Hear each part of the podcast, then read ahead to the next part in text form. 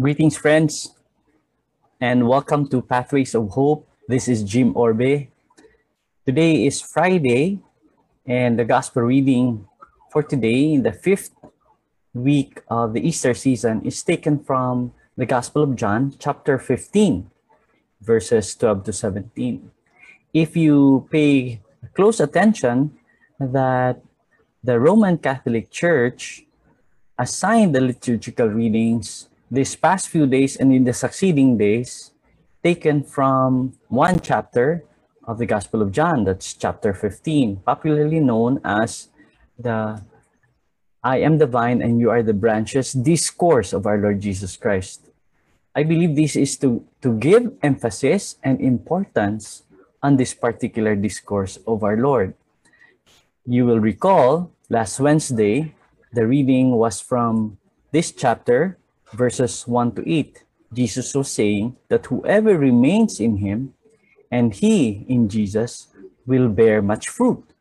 And then yesterday, in the same chapter, verses 9 to 11, Jesus is exhorting those who follow him to remain in his love, that the, their joy might be complete. And for today, we will hear Jesus giving his commandment to love one another. And then tomorrow, Saturday, still in chapter 15, verses 18 to 21, Jesus is saying that we do not belong to the world, or the disciples of Jesus he was speaking to, that they don't belong to the world, and it was Jesus who has chosen them out of the world. And then this Sunday will be a culmination saying that there's no greater love than for a man to lay down his life for one's friends. So today's reading, as I said, is from verses 12 to 17. Jesus saying that this is my commandment that you love one another. We all know that love must be the distinguishing mark for Jesus's disciples. And Jesus seemingly new command takes its point of departure from Mosaic commands to love the Lord with all one's powers and love one's neighbor as oneself. We can find this in the book of Deuteronomy and the book of Leviticus in the Old Testament. But Jesus' own love and teaching deepen and transform these commands.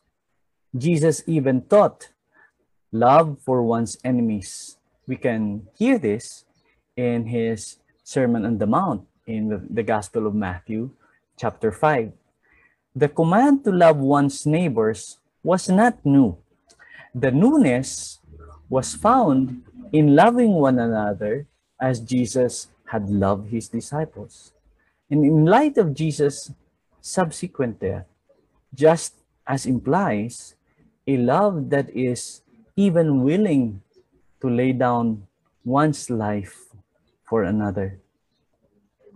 Our, con- our confidence that we can only completely obey this command is not by our own strength nor by our own power, but only by the grace of God that He has given all His disciples the power of the Holy Spirit through whom this command can be accomplished.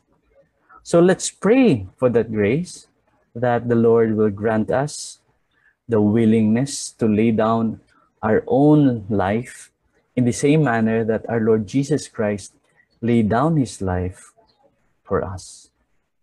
God bless you all.